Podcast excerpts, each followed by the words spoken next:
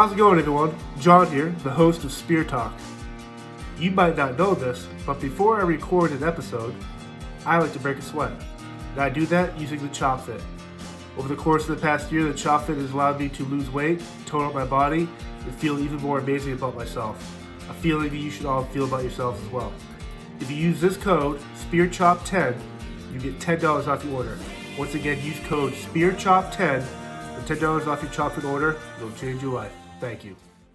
How's it going, everyone? John here, the host of Spear Talk, and today uh, we are welcoming Mr. Brent Sass to the program. Brent is uh, a competitive dog musher and a wilderness guide. He's also the owner operator of Wild and Free Mushing, and uh, his team and his dogs and himself have won the Yukon Quest in 2015, 2019, and 2020.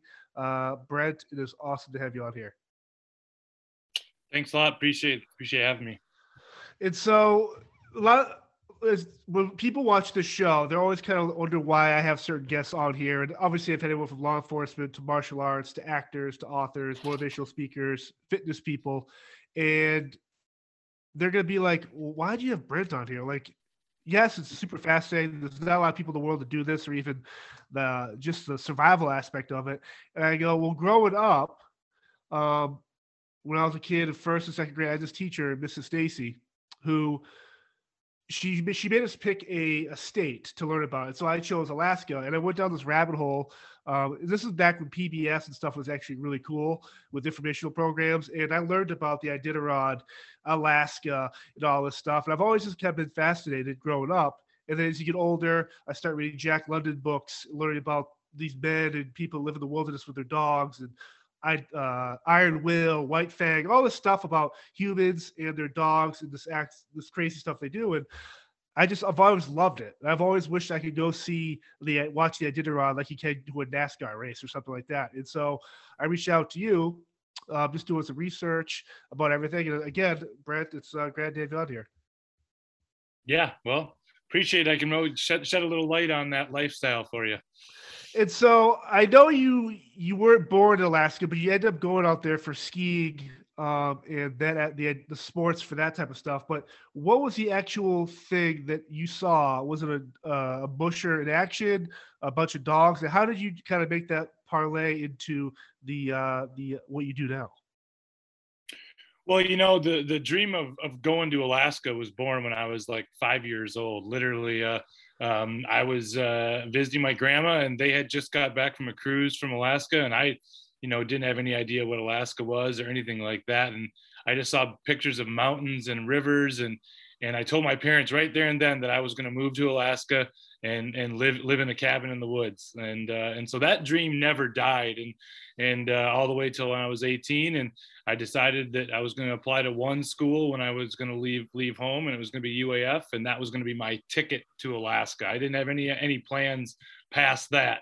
It was like if I can get into UAF, then my parents can't stop me from going to Alaska, and uh, and that's what I did. And I was a skier, and I and I skied on the ski team, and and literally. I, was in Alaska for a couple of years, you know, skiing the ski team and going to school and and uh, just kind of starting my Alaska life. And, and one day, a dog team came by at my feet and I was out skiing on the trails and this dog team came by and I was like a light bulb went off in my head. You know, I had been I had been watching the sport a little bit. I had been exposed to it a little bit. I went to a start of a quest. This was a couple years into my stay in Alaska, but I never really got the the the feeling I got when that team came right by me on the trail and I just said I want to do that.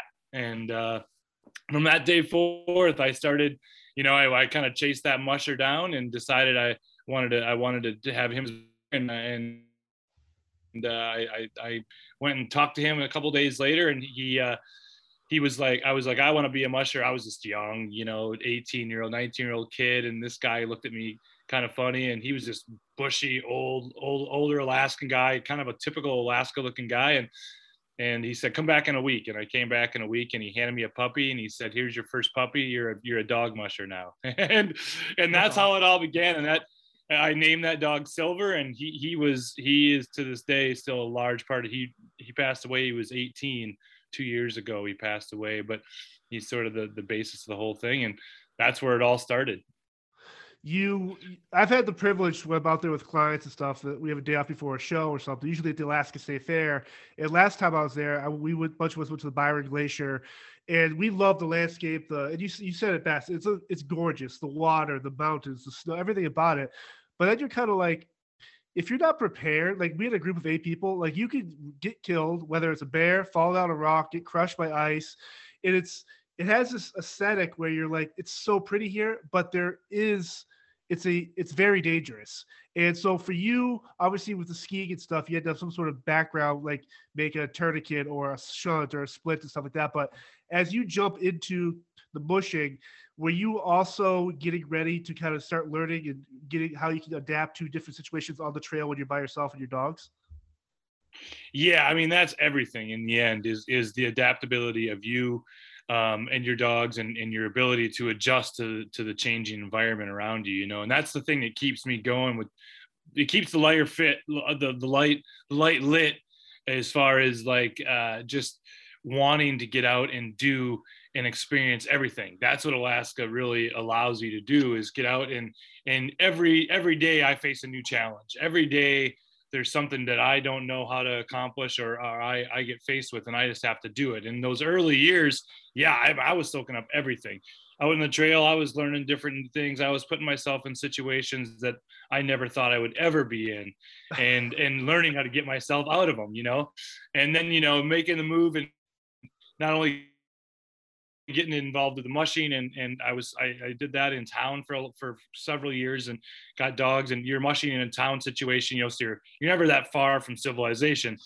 And then 12 years ago or 10 years ago I moved out to this homestead where I was 150 miles from town and all of a sudden all of your safeguards went away.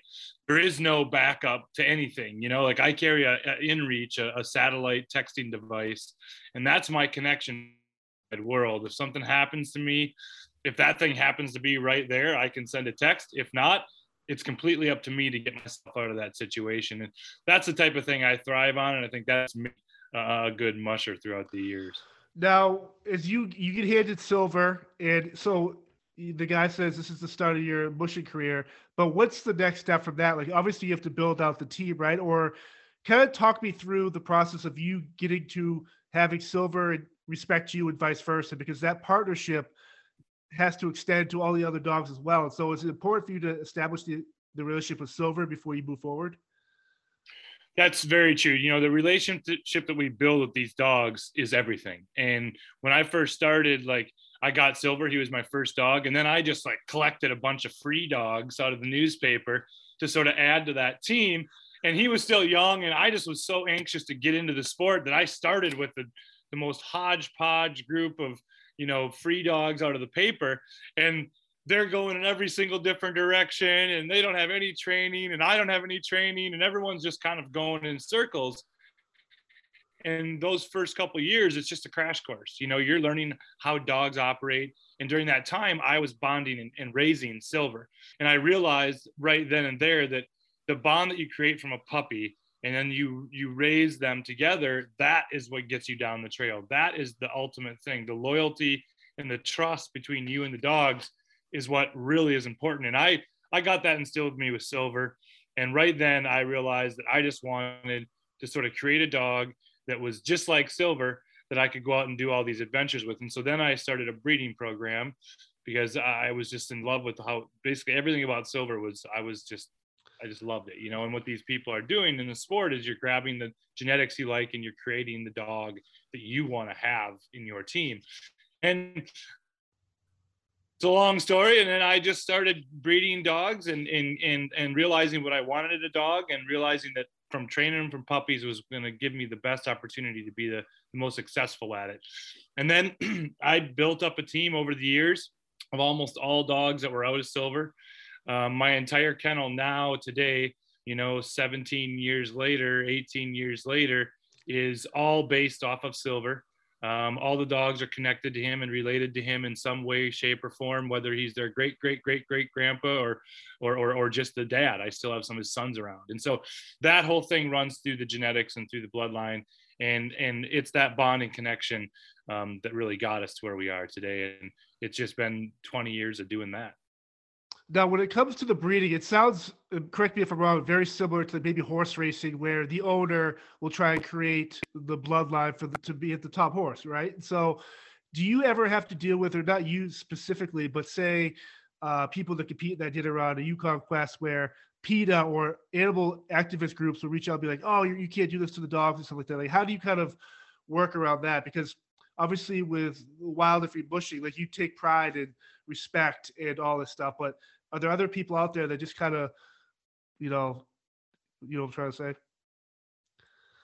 Yeah, yeah, there are people who don't understand, and, and all it is is they don't understand. You know, like, and that's why I, it's one of the reasons that I'm free mushing on the social media and on Instagram and Facebook is that I want to spread the word that we're only we're just allowing these dogs to do what they were born to do. They were born to run. They were born to work. They were born to do this mushing lifestyle. And so we're just allowing them to do that. And and you know, and all the posts I do, all this stuff is organic. It all is real. The dogs live a very very happy life. You know, they they are doing exactly what they want to do. And and anyone who anyone who opposes that or, or gives me a hard time, I just ask them to, to to to watch, to look, to follow, to follow the social media. Come visit. You're gonna right. see that these dogs are the happiest dogs on the face of the planet and they're doing exactly what they're supposed to be doing. Now, I've seen you post on your social media, like they have these little booty type things. For conditions like that, I'm assuming because it's really cold or whatever the conditions are, obviously you know what you're doing, but what else is done for the dogs? Like when after the middle of a race, you take your break, whatever, how do you, do they get blankets? Like how do you kind of protect them in that sense? Yep. So we're dog care is the number one during the race. If you're not taking care of your dogs, you're not making it a thousand miles. There's no doubt about that. And it, you know, I, am going to put about 3,500 miles to 4,000 miles on the dogs and training leading up to the race. So we're very prepared for the conditions, for everything the race is going to throw at us. And then, like you say, on top of that, we have all this gear and equipment. The technologies have improved over the years the sport because we found out that the nutrition and the care of the dogs is what is going to make us the most successful and what's going to be the best for both the dogs and the humans. And so, yeah, we the dog booties play a huge role. We put those on because you know, imagine running a thousand miles oh. with your bare feet. You know, it's not going to happen. So you know, it's it's it's super important to protect their feet with the booties. But they also wear, um, like last night I was on a run, they wear these light running jackets. So when the wind's blowing really hard, you don't. they're they have the best fur ever, and they could sustain all of these weather these weather conditions without the help of us but we're we're trying to take these dogs to the ultimate high. We're trying to travel a thousand miles in under eight days or under nine days, and so we want to help them in every way to keep those calories, to hold all of that energy, so they're not just just burning it all up and, and getting depleted. So they wear jackets when they're running. They wear heavy, heavy insulated jackets when they rest. They lay on straw and we feed them in their food and their diet is really everything. We feed them the best quality foods they could possibly have. They burn about 10,000 calories a day on the trail, and we're we have to constantly replenish that, you know. So we're feeding them the highest quality beef fat, the highest quality beef, the highest quality kibbles you can that are designed for these long distance races, so that we can replenish that energy and keep the dogs at their highest uh, athletic ability throughout the entire race. Just awesome. So one of our listeners that follows the show, Kim, was wondering on a day off or when say you have a weekend off or God forbid, I don't know what your schedule is, but what do you what do the dogs do? Like what's their kind of downtime, leisure time? Do they are they always wanting to work? Like how do you kind of break that up for them to actually make it so that type of thing? Yeah, yeah. I mean, morale is everything. And so that's what my my my uh, job as the coach of the team, as the manager of the team, is to know when they need the days off, when they need to be pushed a little harder, so that as we prepare for the races, I understand what these dogs need, and that's one of the best parts about the genetics is like because I've had generations of the same genetics, I understand the dogs so well, and that genetics carries throughout generations, and so you know, for me I, I run a different schedule kind of every year. I'm always constantly adjusting and changing the way that I train them. But right now it's a it's a five days on, two days off schedule for the dogs. Um, I'm training 26 dogs, so that means that I have no days off. um, I'm basically running all the time, every day. Most of the days I'm doing two runs a day right now. So I spend upwards of 12 to 17, 18 hours a day on the back of a dog sled. Um, but the key thing is in the time off is that we're having a good time, loose. I, I, I, everyone likes to be loose. Everyone likes to be free. And so on our days off, a lot of times it's just loose hiking and free running. They get to run around, burst their energy out, have, you know, not be in the line, not be necessarily working, just be having a good time. And that's the key thing. Morale is everything. And time in the cabin, you know, I'll bring all 26 of my dogs into my little cabin and we'll hang out in there and they'll spread out. So I'll spread out their pros at getting in and just finding their spot on the floor. And I can have 26 in a small 12 by 18 cabin, um, just hanging out, you know? So on their days off, it's not even really days off. We're working on all kinds of things. On those right. days, I'm going through their body, giving them full body massages, looking at their feet going through their feet, rubbing. Uh, we have ointments that we put in their feet to improve healing and to prevent any sores or blisters. They can get like what the equivalent in, in our feet are blisters, and so we're constantly doing the care needed to maintain that stuff. So so the dogs are in the best possible ability they could be for the race.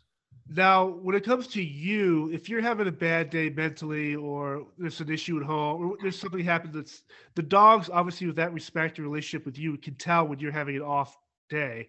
So, what do you do to help assure the dogs that it's going to be okay? Because they probably, I'm assuming, they know when you're on, right? Like they know when oh. if you're the normal bred. So, totally, yeah. No, I mean that's that's one of the best parts about this is that the dogs keep you in check.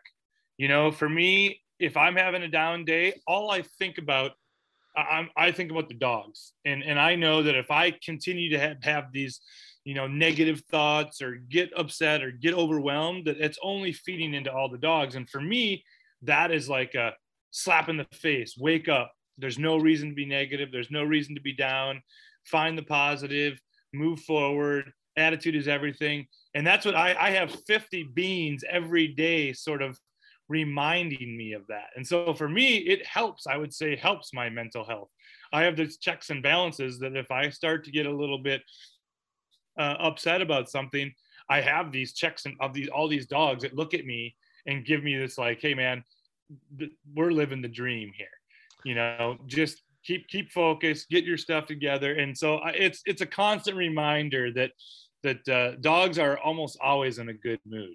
So so I, I try and feed off of that energy. It's crazy too because before I even jumped on it, I'm like, man, the the idea of isolation where you're alone, but you have 20, 30 other people there with you, probably who are obviously, I think I love dogs more than humans. So I have that with you. But so it is something really interesting. The idea of you're not really alone. And it, it's, it's super fascinating because if, if I'm, I'll, if you or I living in a cabin somewhere, 150 miles from civilization, you're going to be alone. Now, whether you're a writer, you like the isolation, you like the the, the free thinking space, but it would it would be kind of daunting for someone that wants to jump into this life like you have, where you have to put all this time in and realize that this is what your life is going to be. Totally.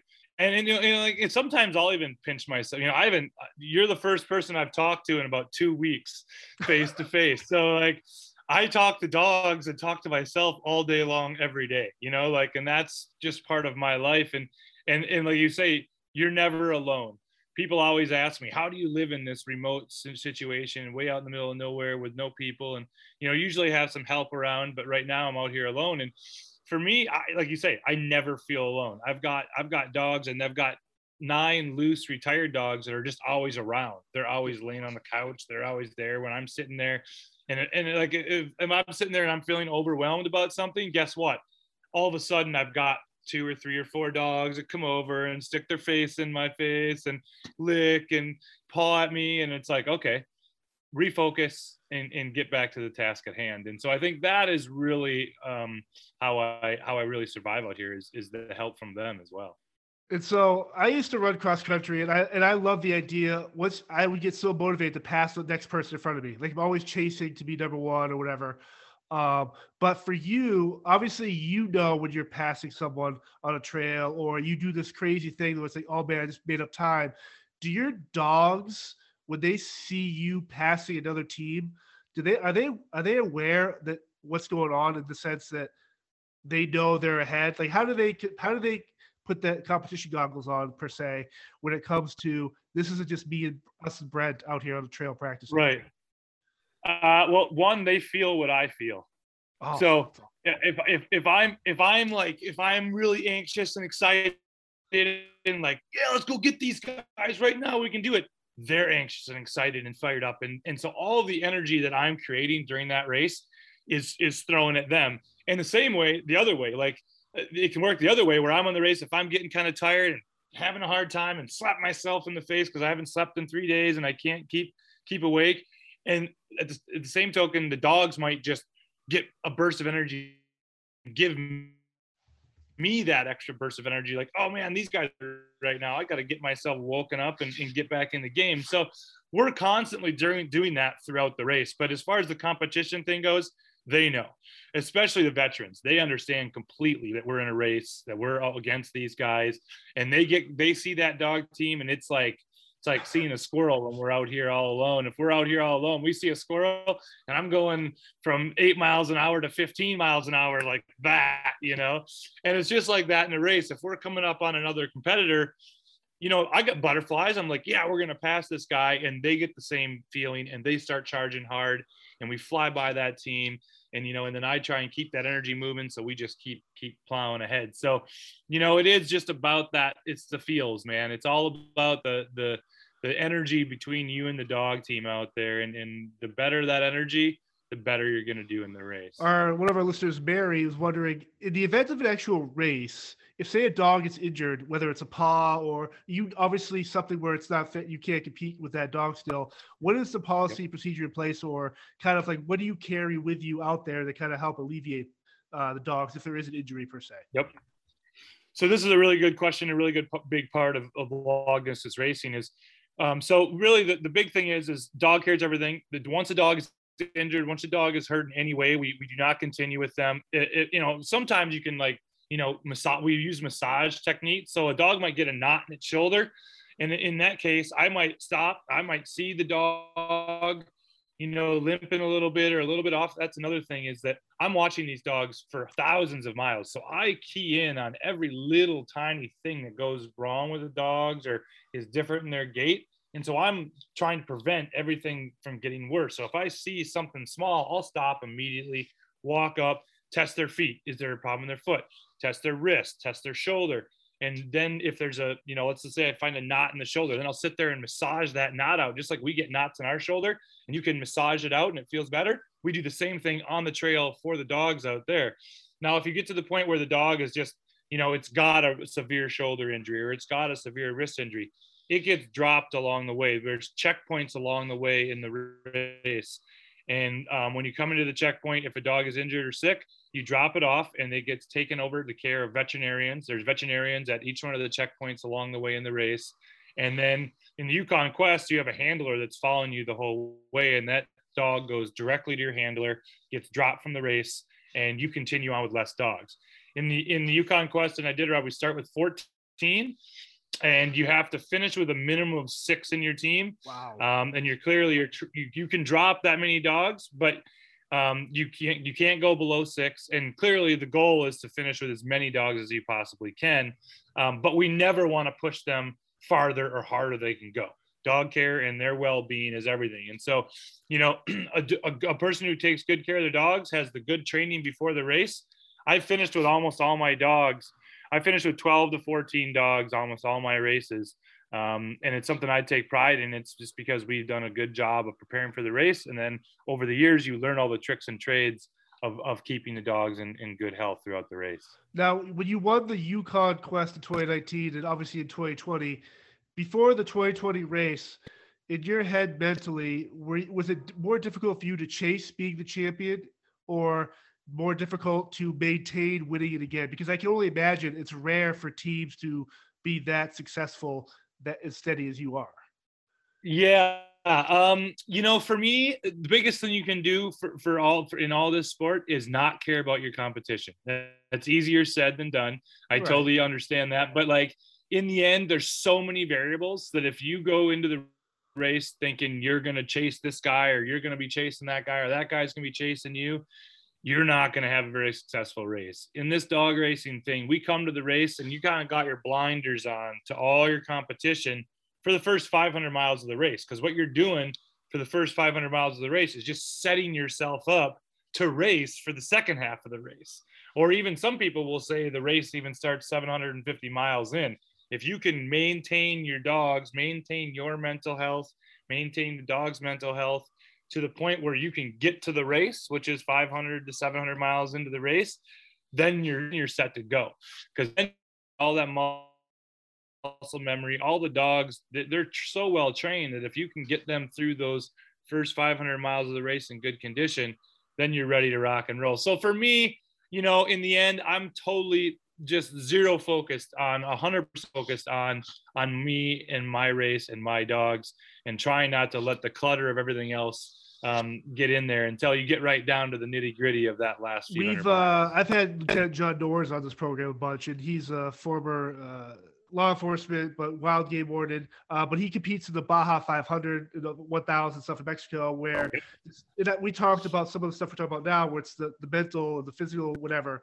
But one of the coolest things, I kind of get the sense from you, is that if you're in the middle of a race and you see someone get hurt or another dog have issues, another slat or musher in trouble, your first instinct is to help that person or at least do what you can. And I think that's something that a lot of people in this day and age kind of yeah, it'd be great to win first place, crush the competition, but would you feel good about yourself if you passed someone who was in genuine trouble or in a bad situation? Like for you, how is it? How important is that for you to actually help someone that might need help in, in a life or death situation?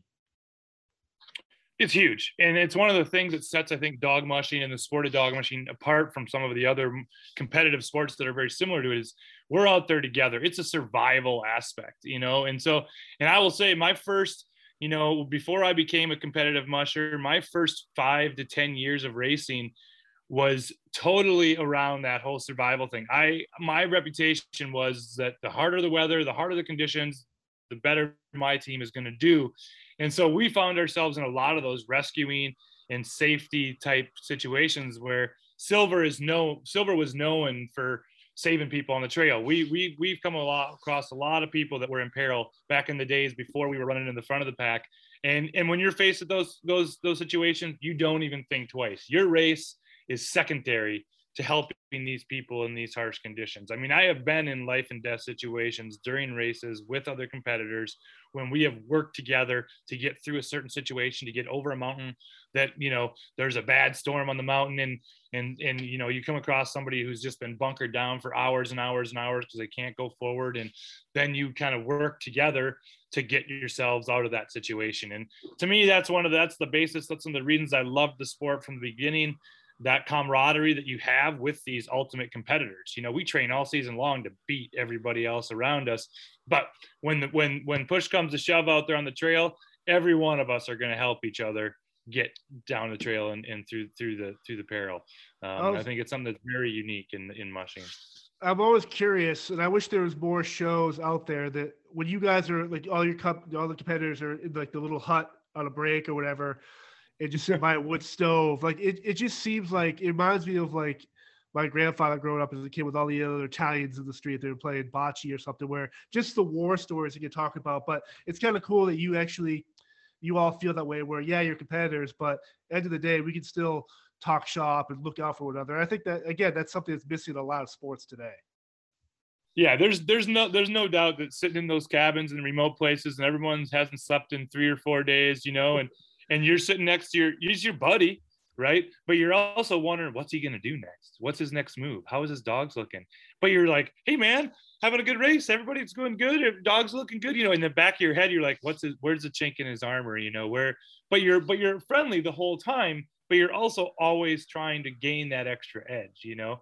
And so there's some really fun dynamic about that, especially we all have to find the humor in it because, like I said, we haven't slept. A lot of times we haven't slept in days when we're out there interacting with each other.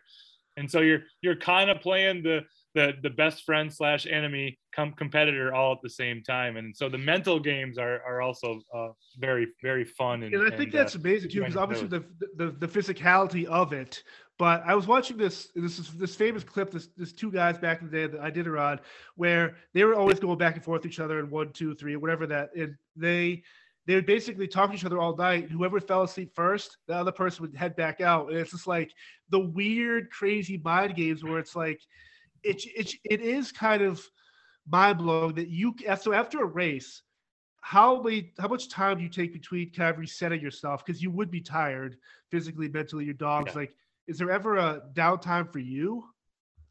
Um, I mean, a little bit. Like, I mean, it depends. Like every year, for a lot of years, I ran both the 1,000 mile quest and the Iditarod, and there was generally about two weeks between those races. Um, the dogs are ready to go in about three or four days. the human needs a little bit more time to sort of reset and re, re, you know reboot. But you know, your body is like I don't. I get about four hours of sleep a day all the time. Like that is kind of where my body can function. And so that really lends well to the racing scenario because basically you're going 10 hours on, four hours off, 10 hours on, four hours off. It's kind of a rough schedule that I take out there. And so it's, you know, it's one of those things where you're just constantly um, keeping yourself motivated to go. And, and, the bottom line is this is my, my passion. I, I love to do this. And everyone asks, where do you find the energy to do this? Where do you find it's just there. Like I go to bed at, you know, like last night I went to bed at, I got done with a run, got, got, got done, fed all the dogs, got done at about two o'clock in the morning and I get to bed and I'm like, I'm already like, oh, I got to wait three hours before I can get back up and feed the dogs and get ready to get back out there. Like that's just the mentality in my brain is like, I just love to do this so much that, that I'm able to just find that extra energy and, and, um, and then my lifestyle really lends into to what it takes to to, be able to, to, to survive the uh, the sleep deprivation. Now, obviously, I'm familiar with Iditarod. I think people are, especially if they follow people like yourself. Uh, but is it?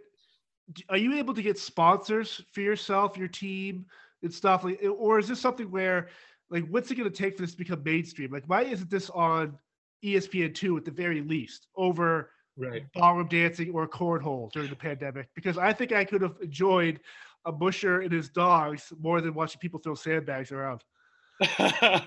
totally. You know, I think I think that um, you know, I, I hope that we get there. I, I, think that's the the goal behind mushing in these organizations with the Yukon Quest and Iditarod is to get more people involved and get it more mainstream. I think that because of the dogs and and the, the, the like you said earlier, the opposition to people are just totally ignorant to the fact right. that we're doing exactly what we love and what these dogs love to do. We got to kind of break through that barrier. We're always going to have the PETA people breathing down our, our backs. But the bottom line is they come to these races and they can have their little picket lines and whatever, but like you can't argue with the show. The show is there. The dogs love what they're doing. It's it's very clear. There is no there is no arguing that. So I think we're getting there. I think that the more mushers do that what I'm doing, we get the outreach, we get people involved in our lives, we get people to, to see that we are really doing for these dogs what they deserve and what they love. Um, so I, I hope that we continue to build it.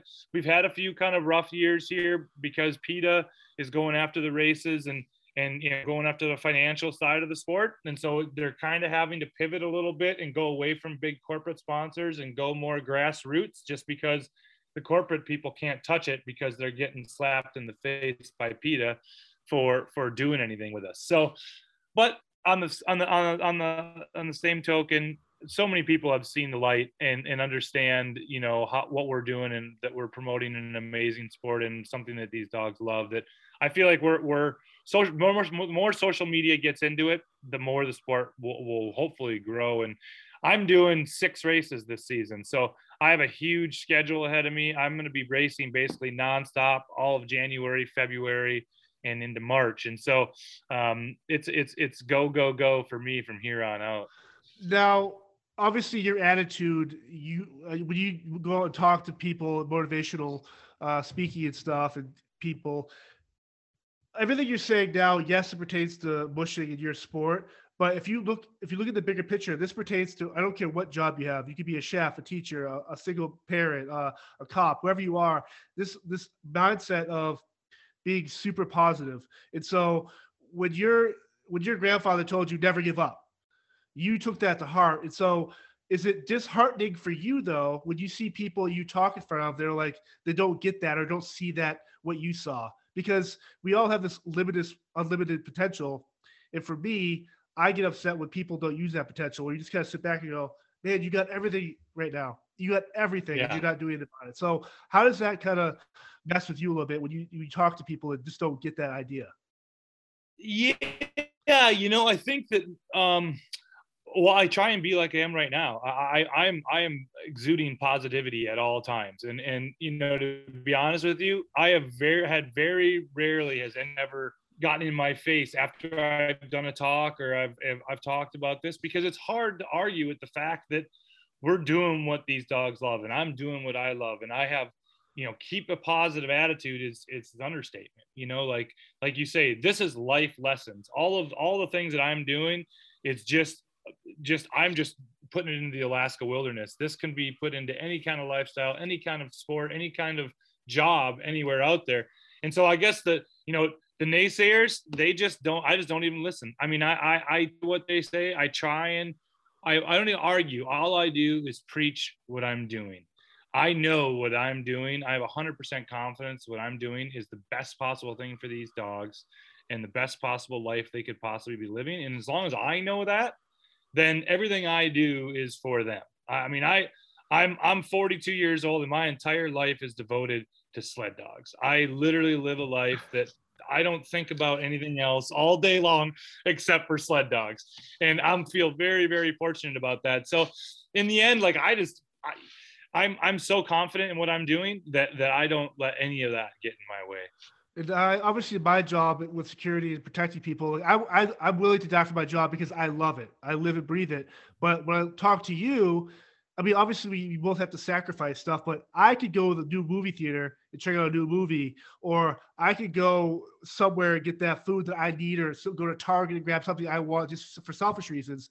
You can't yeah. do that. And so, I, as someone that's always finds motivation to others, I can look at you and be like, well, maybe I'm not sacrificing enough in what I believe in and want to do.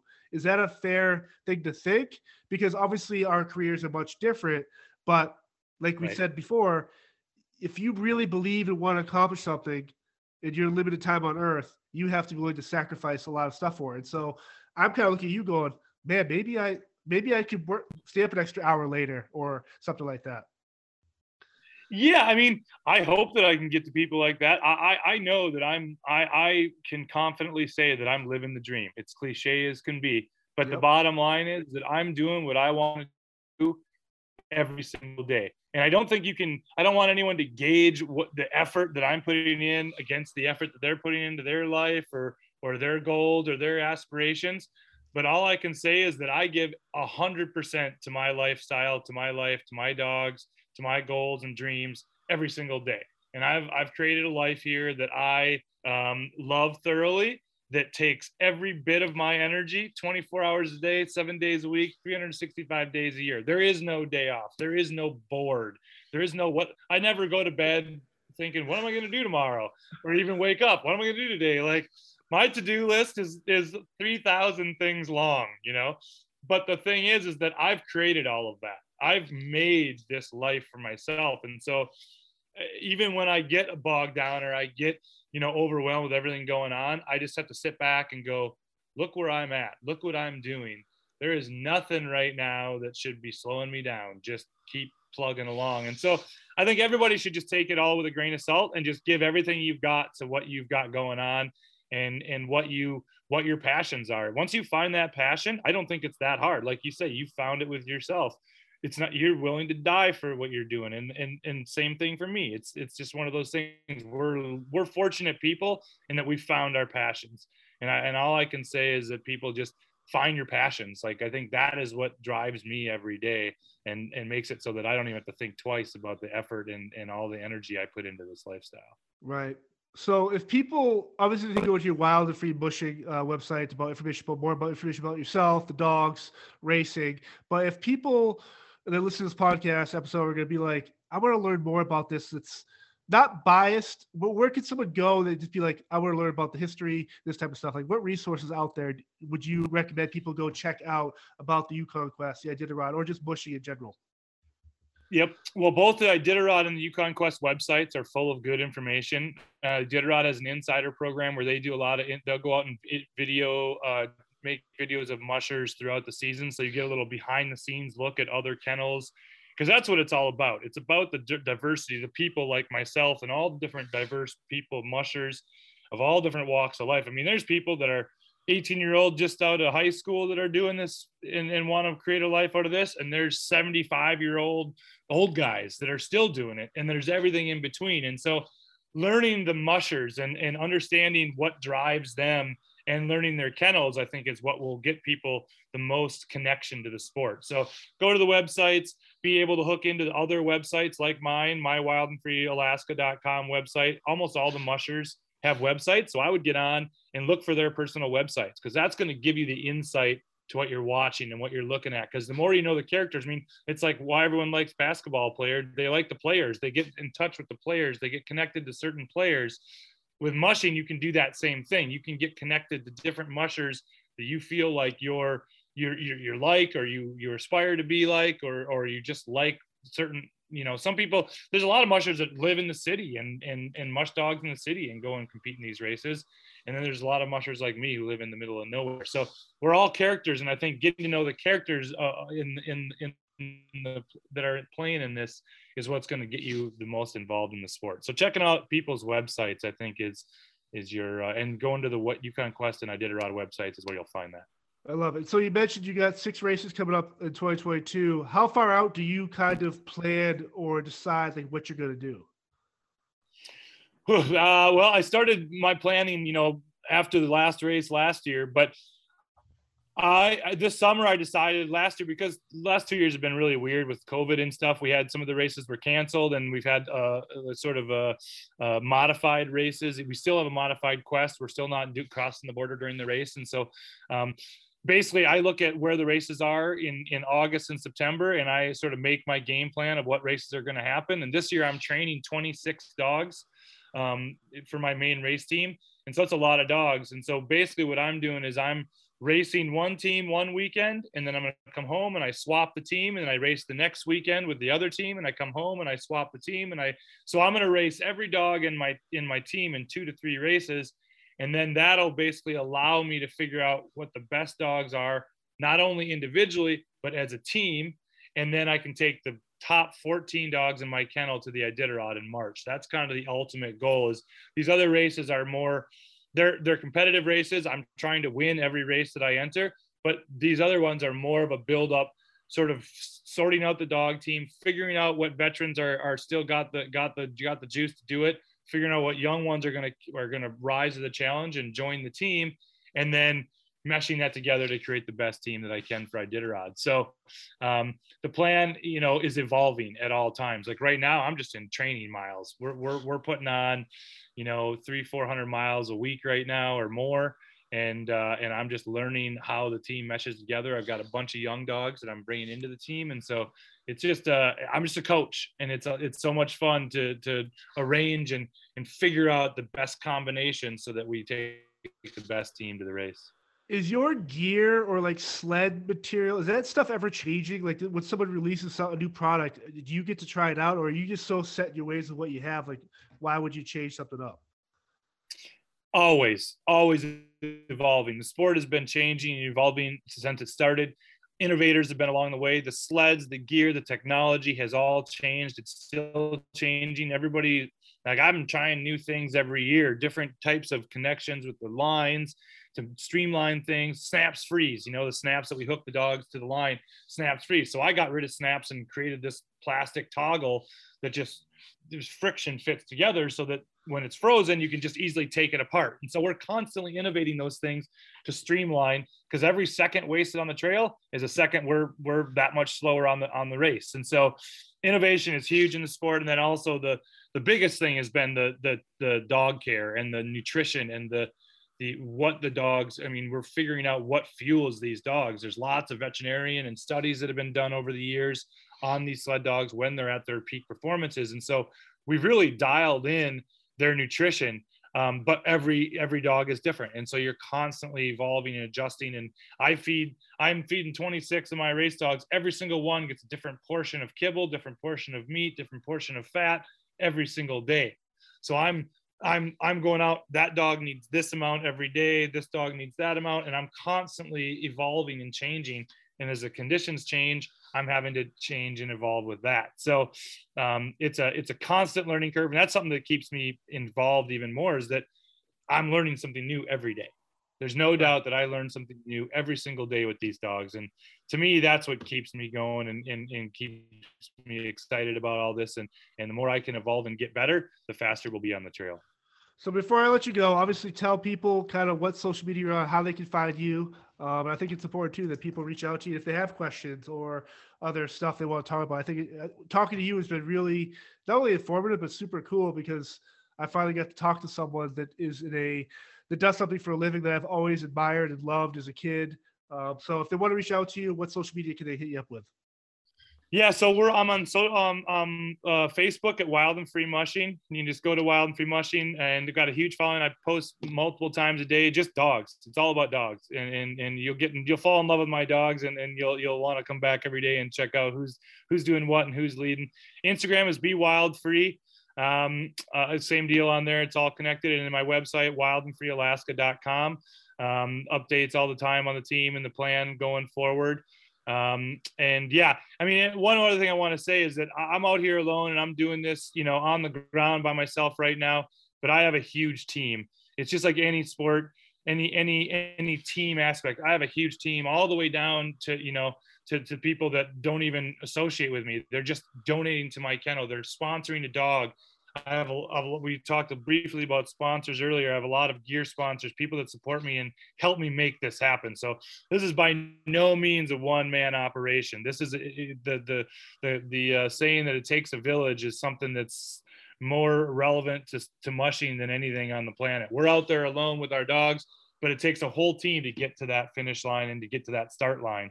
And so I'm very fortunate that I have them backing me and in that social media all those followers and fans are also a big part of uh, a big part of my my my uh, career and, and, my life out here. I love it, uh, Brent. This has been awesome. Thank you for your time, and uh, we look forward to seeing you uh, you and your team compete.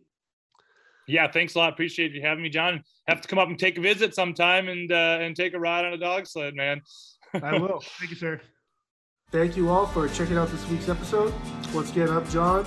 If you liked what you heard and saw today, subscribe to our YouTube channel, find us on Instagram, Facebook, and Twitter, and check out our brand new merch store with hats, coffee mugs, t-shirts, other cool stuff coming down the pipeline. Again, thank you all for support. Be safe and see you next week.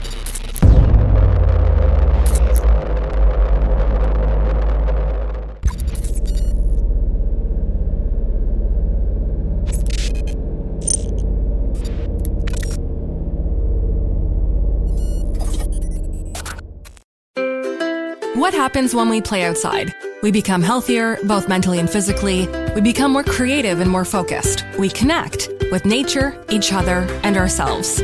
Let's Take This Outside, a new podcast hosted by me, Marianne Iveson, an aspiring outdoor athlete and nature lover. I speak to athletes, outdoor professionals, and scientists about their connection to nature, how it affects their performance, and everyday life. Let's Take This Outside, available on Apple Podcasts, Spotify, and Google Podcasts, and at letstakethisoutside.ca. Come on a journey like no other, where you will discover many roads that will lead you to a happier, healthier, and more stress free life. And the beauty is, you don't need any vacation time for this adventure. The journey will come to you. Join Avery Rich on your very own journey into yoga.